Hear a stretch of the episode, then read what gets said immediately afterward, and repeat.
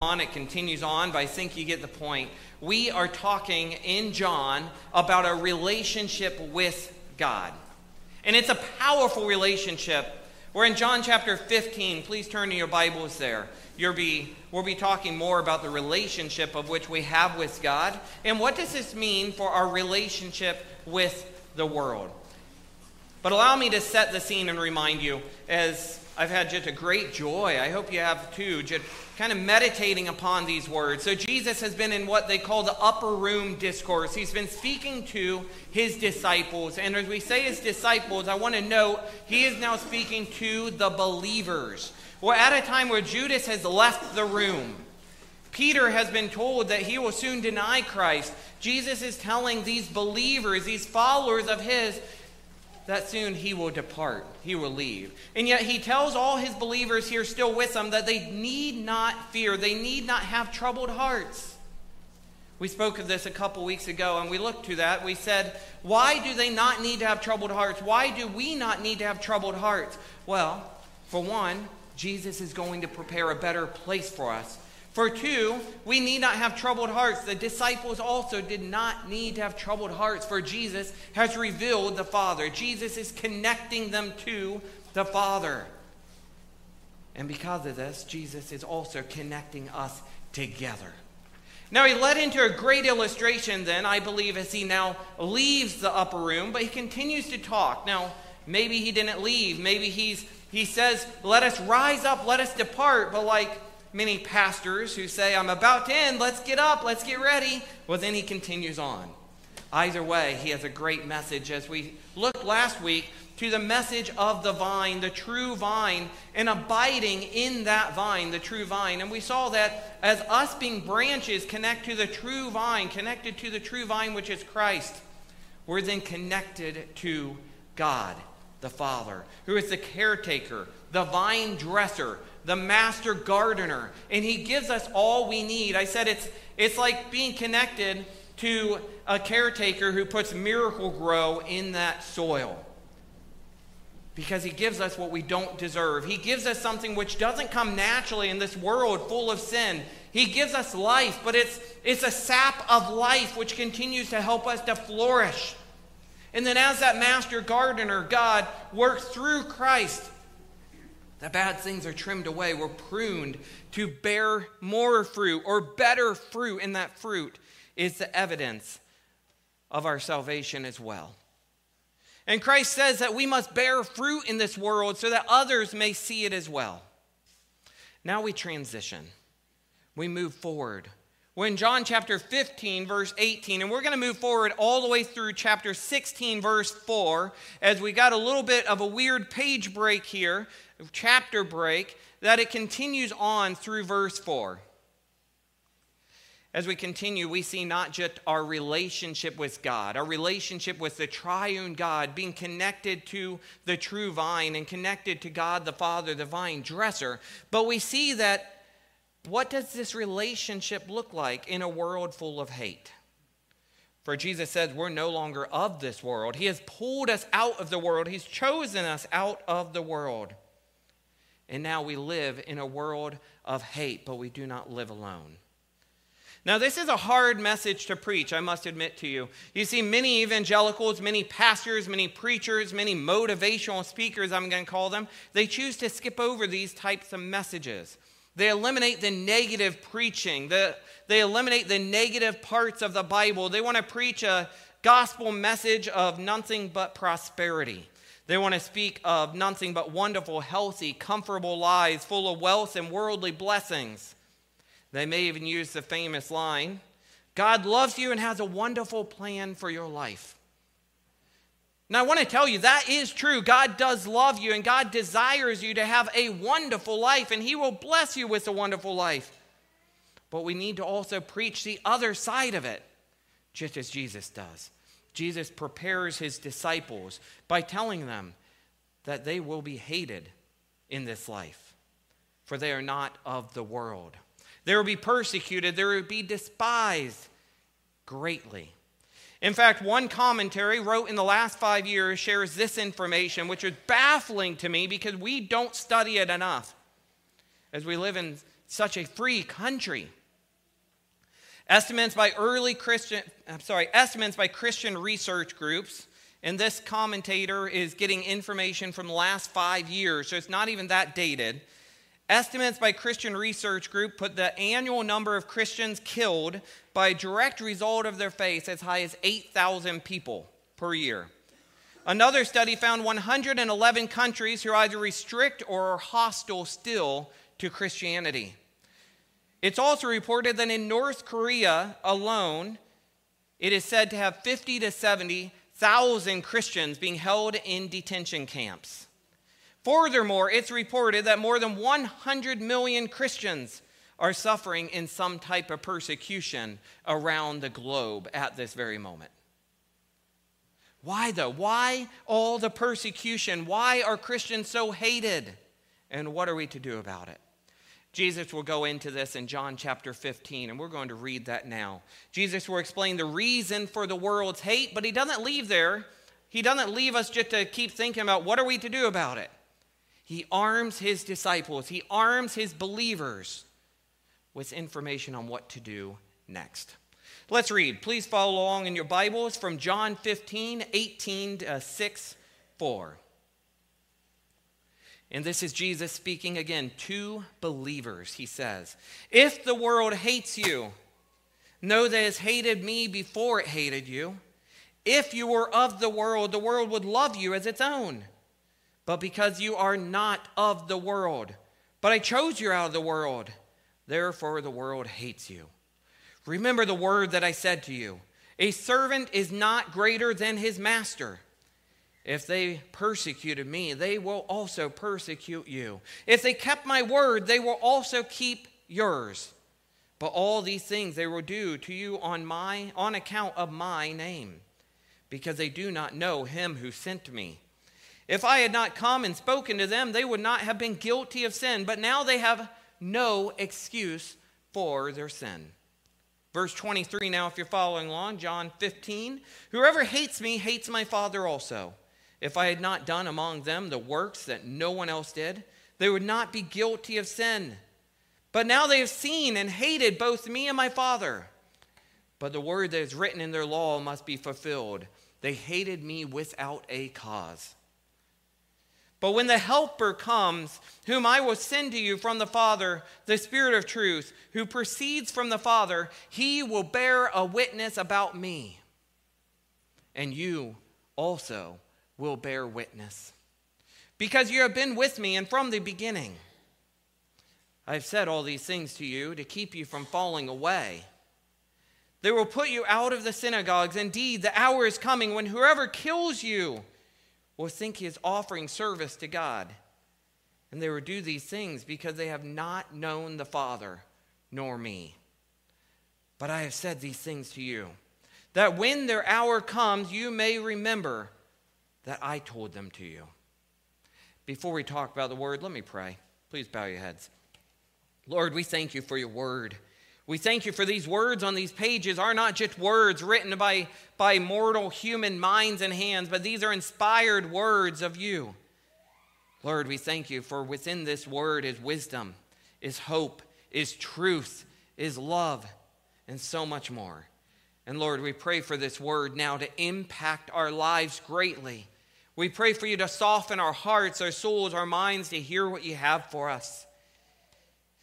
Speak to us and through us, Lord, for your glory and for the glory of your plan and for your people. Lord, we thank you for those who are present with us, but we pray for those who aren't with us. Lord, we pray for you to bring them back to us, bring them back to you, bring them back into your word. Wherever they are, may they be seeking you out. With their whole heart, may they be seeking you that they might find you as we do. And Lord, if we're struggling today, somebody's struggling here today, we just pray, Lord, may they seek you all the more through your word, through your spirit, through Jesus. May they feel your presence, for it does not leave them. We are not left as orphans to fend for ourselves. We have God with us all, always, everywhere we go. Thank you, Lord, for being with us. Thank you for your word. Thank you for the encouragement it brings to life, the conviction it brings to life, the great teaching. May it teach us now. Amen. Amen. As we go into the word, I want to repeat just a couple verses here. Verses 18 to 20. It says this If the world hates you, notice that word if, and we'll talk about that later. If the world hates you, know that it has hated me before it hated you. If you were of the world, the world would love you as its own, but because you're not of the world, but I chose you out of the world, therefore the world hates you. As we go into the Word of God this morning, there's a few points which just are obvious, which we have to point out. Two facts or observation from the text of which we must first point out. Number one is this Jesus is hated. Jesus is hated. And number two, the world may hate you, may hate you. Emphasis on may. I underlined both those words because we're going to talk about those words. Why may? What does this mean? Well, in that point two, Jesus, that Jesus is hated, and the point two, the world may hate you, we'll see two things. We'll see the hated, and we'll see the loved of the world. But let's start with the hated Jesus. You see, Jesus is still talking with his disciples. He's talking with believers. He's talking about to the true believers who have not left his side, who are not persecuting him, who are not betraying him. And as true disciples, we know from last week we are to be obeying the Word of God. As true disciples, we are to be living as Jesus did, doing the work and ministry of God, continuing on the work of Christ. But we also know as true disciples, God will be pruning us to help us to bear fruit. I don't know about you, and maybe you don't, maybe you do, but when I drive down the road and I see an apple tree, I often see the fruit that's coming off that tree. I wish I saw some other type of fruit trees, but we don't get those around here like orange trees. I like those. Apple trees are good too, don't get me wrong. But here's the other thing about a fruit tree, an apple tree. You also see people picking those apples. Here's the thing as true disciples, we will be bearing fruit. That fruit will be seen, but it shouldn't just be seen by the world. The world should be being blessed by that fruit also. Well, here we transition to see something different. You see, the more fruit or the better fruit, the more beautiful fruit, the stronger fruit, the bigger fruit that true disciples are bearing, it will be noticed by all. And this doesn't always mean it's noticed in a good way to us. You see, the fruit is seen, it's evidence for our faith. The love and kindness of God will be seen by all in you. But in this, hatred will also be seen. And that's what we speak of today living in a world of hate. Jesus prepares his disciples on living in a world of hate. Jesus wants his followers to know that although we are now friends of God, we're friends of Christ. It doesn't mean life will always be easy. That's the hard message for today. For all of us as believers, life is not always easy as a believer. In fact, the opposite is true. That's the hard thing to say. It's the hard thing to sit and meditate upon. As I wrote this out, I thought about this. I thought, as a believer, it's hard to say, it's hard to acknowledge that we live in a hateful world. As I wrote this out, I thought about my kids. I thought about putting them to bed. I thought about how we don't generally put kids to bed telling them stories about how to live in a world of hate, do we? We don't generally wake up in the morning, drink our coffee, sip on coffee, and think about, all right, I'm going out into another world full of hate, do we? We don't want to acknowledge these things, but maybe we should. We so often want to tell our kids about how everybody loves them and about how everybody's going to accept them. If they don't accept them, they have a problem. Well, you know what? They do have a problem. They need Jesus. They need Jesus. And we need to prepare them. We need to prepare ourselves that God is really the only one who truly loves them. The world will hate all those who love God.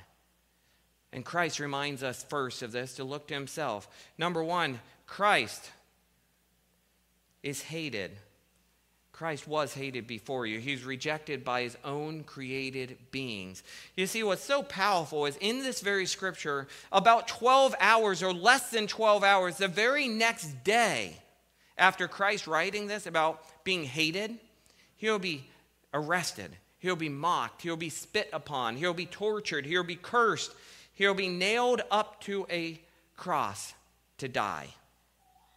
and if they reject him, the Messiah, the prophesied one, the one of which millions might have welcomed in on that Palm Sunday, why would we expect anything less for being his followers?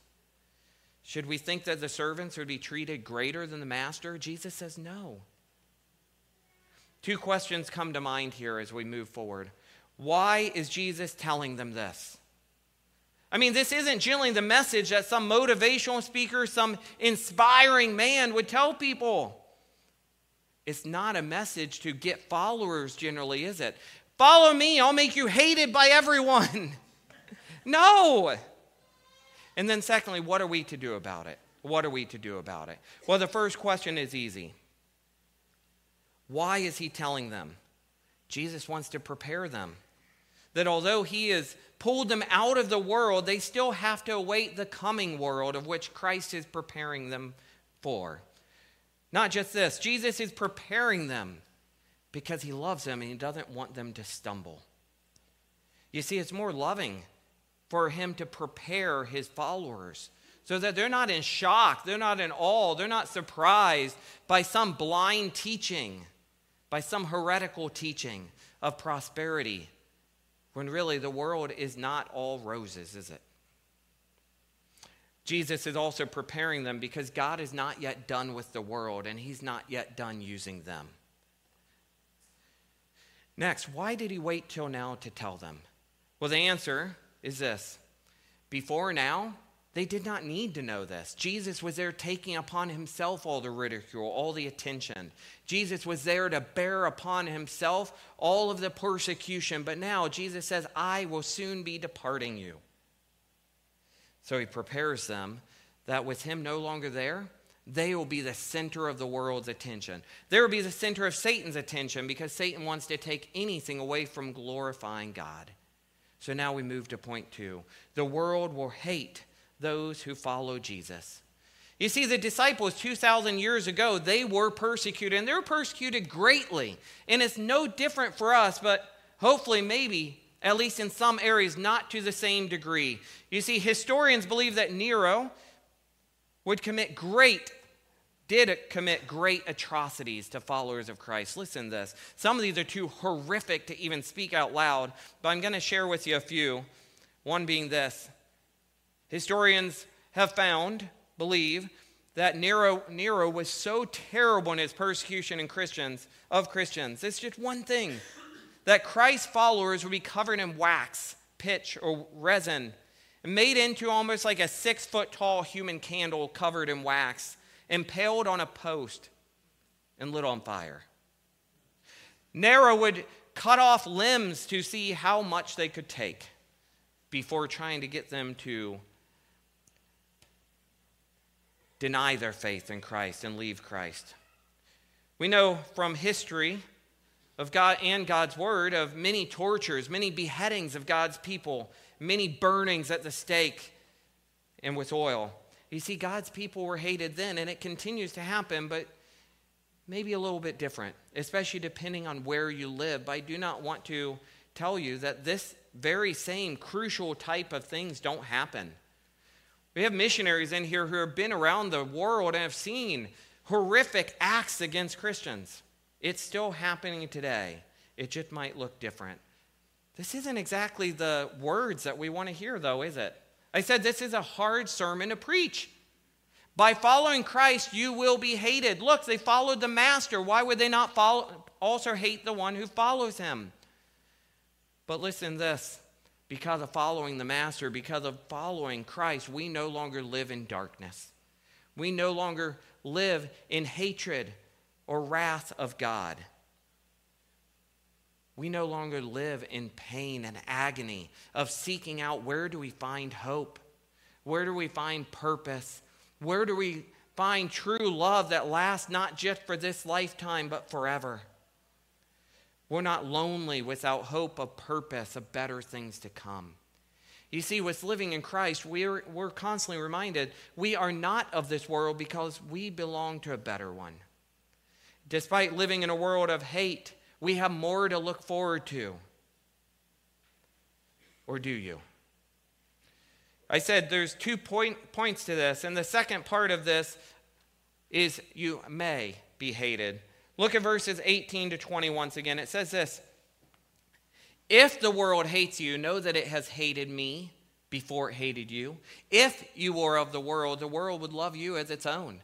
But because you're not of the world, but I chose you out of the world, therefore the world hates you. Remember the word that I said to you a servant is not greater than his master. If they persecuted me, they will also persecute you. If they kept my word, they will also keep yours. You see, I want to point out this first word if the world hates you. Now, I do believe that, again, Jesus is speaking to apostles, disciples, true believers, and that's where, why he says, if you were of the world, the world would love you as its own, but because you are not of the world, he's acknowledging these men, they're not of the world. They are of his own kingdom. They've been pulled out. But he's also acknowledging the opposite that there are others of which the world doesn't hate. And in fact, the world loves. Because although maybe they choose to say they follow Jesus, they don't really truly live that way. They're not shining a light. Some will choose not to follow Jesus as they should. They may proclaim to follow him, but they don't show the light of Christ. They may claim to be connected to the vine, but it's not the true vine. They may choose to think they're bearing fruit, but their fruit is not used for Jesus, it's used for themselves. And if the light of Christ is not seen in them, it means that they're not truly doing the work of God at all. Two questions come to mind here as we start to get closer to wrapping up here. We must discuss why are they hated so? And what are we to do? Why does the world hate us? Well, let's start with this. We serve the one that they hate. You see, it's not specifically us, it's him. And it's what he's doing with our life. They hate what his light shows them. They hate that it illuminates their darkness. They know not of God the Father, and they definitely do not know of the light abiding life. I heard a pastor once give an explanation this. Let me explain this to you. And I hope this just brings an idea to you of maybe something you've seen in a movie and not yourself, because this is the things of nightmares. He says this have you ever walked down into a cellar or a basement, flipped the light on, and seen snakes, mice, rats, bugs go running up the walls or under a box? Anything to get away from the light. Who here likes snakes? Who likes spiders? Who likes bugs? Okay, a few of you like some things, but sorry, Hazel was raising her hands how much she likes these things. I can tell you, I've, I've flipped on the light in my basement before, and I've seen those things with like a thousand legs go running, squirming under a box. And, you know, we hate to see them, but they hate to see us even more. Here's the point this is like what happens when people of the world encounter the light of Christ. They want to run, they want to flee because the light of Christ is showing them, it's shining light into the darkness of their lives to reveal the guiltiness of their, of their lifestyles of how they're living. The light of Christ illuminates the darkness to show them that there is a better way to live. But because this, they need to make a choice. And that fight or flight instinct kicks in. And so often, their natural desire, due to the sin in their life, is to flee when they should be fighting. Now, the opposite is true. So often, they do fight, but they don't fight against the sin. They don't run to Jesus, they fight you. They fight me. They fight anything to make them feel better and not have to do the hard thing, and that's make a change. Anybody in here just love change? The older I get, I'm realizing how change is harder. And I know I'm still young to most of you in here. They get scared when the light is revealed because they know that the way they're living isn't the right way to live. They have just had the darkest part of their lives revealed, and they can no longer live in this wrongfulness. There's no excuse for their sin, Jesus says. So, what are they to do? Well, they make everybody around them seem like crummy people, you included, because have crummy people in their lives makes them feel better about their life. To have a world full of crummy people just makes it feel a little bit more like home to them. But here's what we need to do we need to realize that love trumps hate, love trumps evil, and we need to choose love. Choose love. I've got this somewhere here. I'm going to leave my note, my slides. I'll let Dave handle it if he's back there. We need to be ambassadors of Christ. That's what Tim had said here from the communion table as well. You see, there's so many people already out there seeking to devour Christians. Why are we doing that ourselves?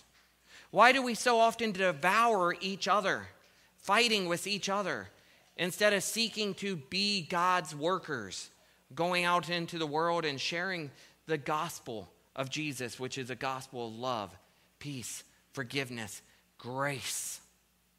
How many Christians you know who you can say you see a lot of harsh words come from that aren't always told in love? They're told harshly. Some Christians they choose not to do this at all, not to speak out at all. They choose to hide, to run. They attempt to escape the world by moving to isolated areas or to live in areas surrounded by no one else but brothers and sisters in Christ. And whereas I believe this can be good at a time, it also is not how we're called to live.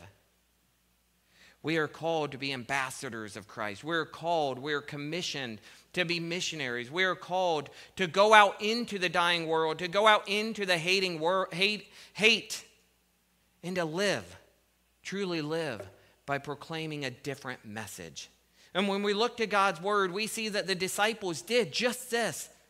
After Jesus tells them that they will be living with hate, they don't cower in fear, they don't hide, they don't go live in some commune by themselves or only with brothers and sisters in Christ. They continue to preach the peace and redemption of God, which is found through Christ. That's what we are to do. We are to tell a message of love, a message of love which trumps all the hate in the world. Turn the world upside down with the grace of Jesus, is what I wrote. Turn the world upside down with the grace of Jesus. Here's my challenge as we work to close here. Number one is simply this carry on. Carry on. This is just looking at the very purpose of Jesus talking here. This was his purpose.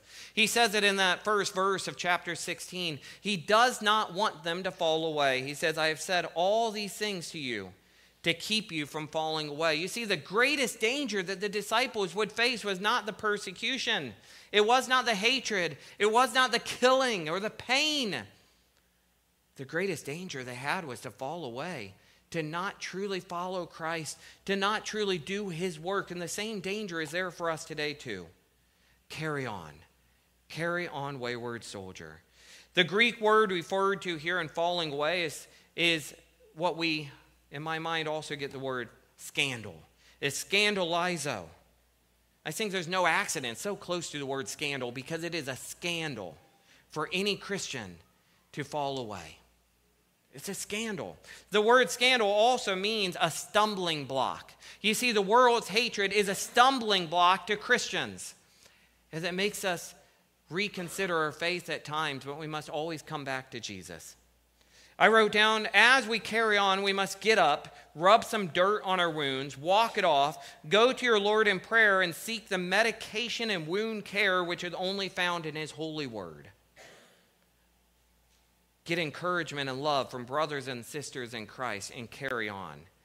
You see, I truly believe that Christians can face the worst and yet still live and thrive, recognizing that Jesus was there first and he knows what you're going through. He is your friend, he is your Lord, he is your Savior, and he does not leave you alone to just deal with it.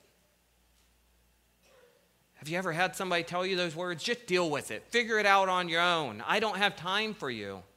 That's not what Jesus says to us. Christians can face the worst. We can press on. We can press ahead because we know Jesus is there to help us. Let's move forward. Romans 8. In Romans 8, Christians are reminded that we can proclaim with joy that we are more than conquerors through Christ who loves us. Philippians 3:20, we can remember that our citizenship is not here. We're aliens here because our citizenship is in heaven. We are awaiting, eagerly awaiting the great Lord Jesus to bring us home. And then, challenge number two here, challenge number two here is simply this. While living in a world of hate, show love all the more. As I said earlier, it's so easy to want to withdraw to a quiet place. It's so easy to want to avoid the hate. It's so easy to not want to show love to those who do hate you. But we must win them over with love. May our conduct win them over. First Peter chapter 2 instructs us to live such good lives among the pagans that those who accuse you of doing wrong may see your good deeds, love, and glorify God. That's how we're to live. You see, we're to be salt, not sugar. Please understand this. We are to be salt, not sugar. We don't sugarcoat these th- things, but we must also remember that our salt is to show people the better way to live is in Jesus. The spice of life is Jesus, and may your saltiness be his ways. He does not just make things more palatable, more interesting, more digestible. He's not just like a Heinz ketchup to make it slide down a little easier. He makes life sustainable to carry on to his future home. Romans 12, 1 to 2 tells us let us not be conformed to the pattern of this world, but be transformed by the newness of life, newness of mind of which you've been blessed with. We must live transformed lives, and we must carry on and move on. Carry on and move on. Move on with the gospel love of Jesus. I have some final applications for you to take home here. One is this ask yourself. These are real questions I want you to do, as I do myself also. Ask yourself are you being hated upon, or are you living being loved by the world? There's a very real question for us to ask ourselves in the scripture. If the world hates you, does the world hate you, or does the world love you? Not that we all want to be hated at all, but it does make us just think through. It could just be that you're not shining the light of Christ, lighting up lighting up the darkness in the world as you should. Jesus says that the world may reject us, and this is only said because of us representing Him. So I do want us also to look at our lives and ask us Does the world hate you? Are they persecuting you because of your love for Jesus? Or as hurtful and hard as it is to say, is it just because maybe you're rude, you're obnoxious, you're annoying, or you're unlawful, or you're living in a way which isn't easy for them to love? The world should be looking to you and seeing the fruit of being a Christ follower. How are you living? Are you being persecuted because of Christ or because of your attitude? Ask yourself this next question How can you think of suffering differently? How can you think of suffering differently, not as something that makes you withdraw, but of something that you can wear as a badge of honor and know I suffer because I belong to the Lord Jesus Christ. I suffer because when people look to my life, they see not my own ways, they see Jesus' ways. I suffer because people see God in me. I suffer because when they look to me, they see the guiltiness of their own ways and they know they need to change. Keep this in mind. You live not pointlessly, not without purpose, but knowing that even in your suffering, you can be a witness of Christ. And then finally, ask yourself this Are you prepared? Are you prepared to be used by God in such a hurting, hard way? Because God will use you even in these hating times. Jesus told his disciples how to prepare themselves. He said to be prepared by remembering that the Holy Spirit is with them. Amid hatred, persecution, killing, great distress, God promises his presence to be with you. And with that presence will come wisdom, will come comfort, will come peace. Be prepared for the Holy Spirit to lead you, to guide you, and to tell you which way to go. But then follow him. Be prepared by remembering his words. Think you can't remember it? Remember what we said about the Holy Spirit the other week. One of his jobs is to remind you of the sayings of Jesus. Be prepared by remembering that you're not of this world. And no matter how much the world may hate you, despise you, treat you badly, you have a better world awaiting you. We have a better world awaiting you. And then finally, my closing application be prepared by bearing a witness of Christ. Jesus tells us that in chapter 15, verse 17. He says, Not only will the Holy Spirit bear a witness of Jesus, but true disciples bear a witness of Christ. Does your life bear a witness? If so, you will be hated. But remember that because of your relationship with God, because of being connected to the true vine, we're connected to God the Father, and He will care for you. He will give you all you need to push forward. And we await, as citizens of heaven, a great return of our Lord and Savior Jesus Christ. Focus on that. Focus on the fact that you're never alone. God loves you. Let's close in prayer, and we'll have one final song. Lord, we thank you for this message, a hard message to hear, Lord, but we're thankful for knowing that it's proof that we do know you. Lord, and we have made a change in our life. We're no longer of this world, for we live in your righteousness, and we're awaiting the world that you're preparing for us. Lord, hold us together. May you use your Holy Spirit to remind us of the greatness which is to be found in you, and help us to bear fruit. Prune us. It might hurt, Lord, but prune us. Take away the evil things so that we might live in the righteousness and so that others might come to know you through us, through your work done. And it's in your holy and powerful name we pray. All God's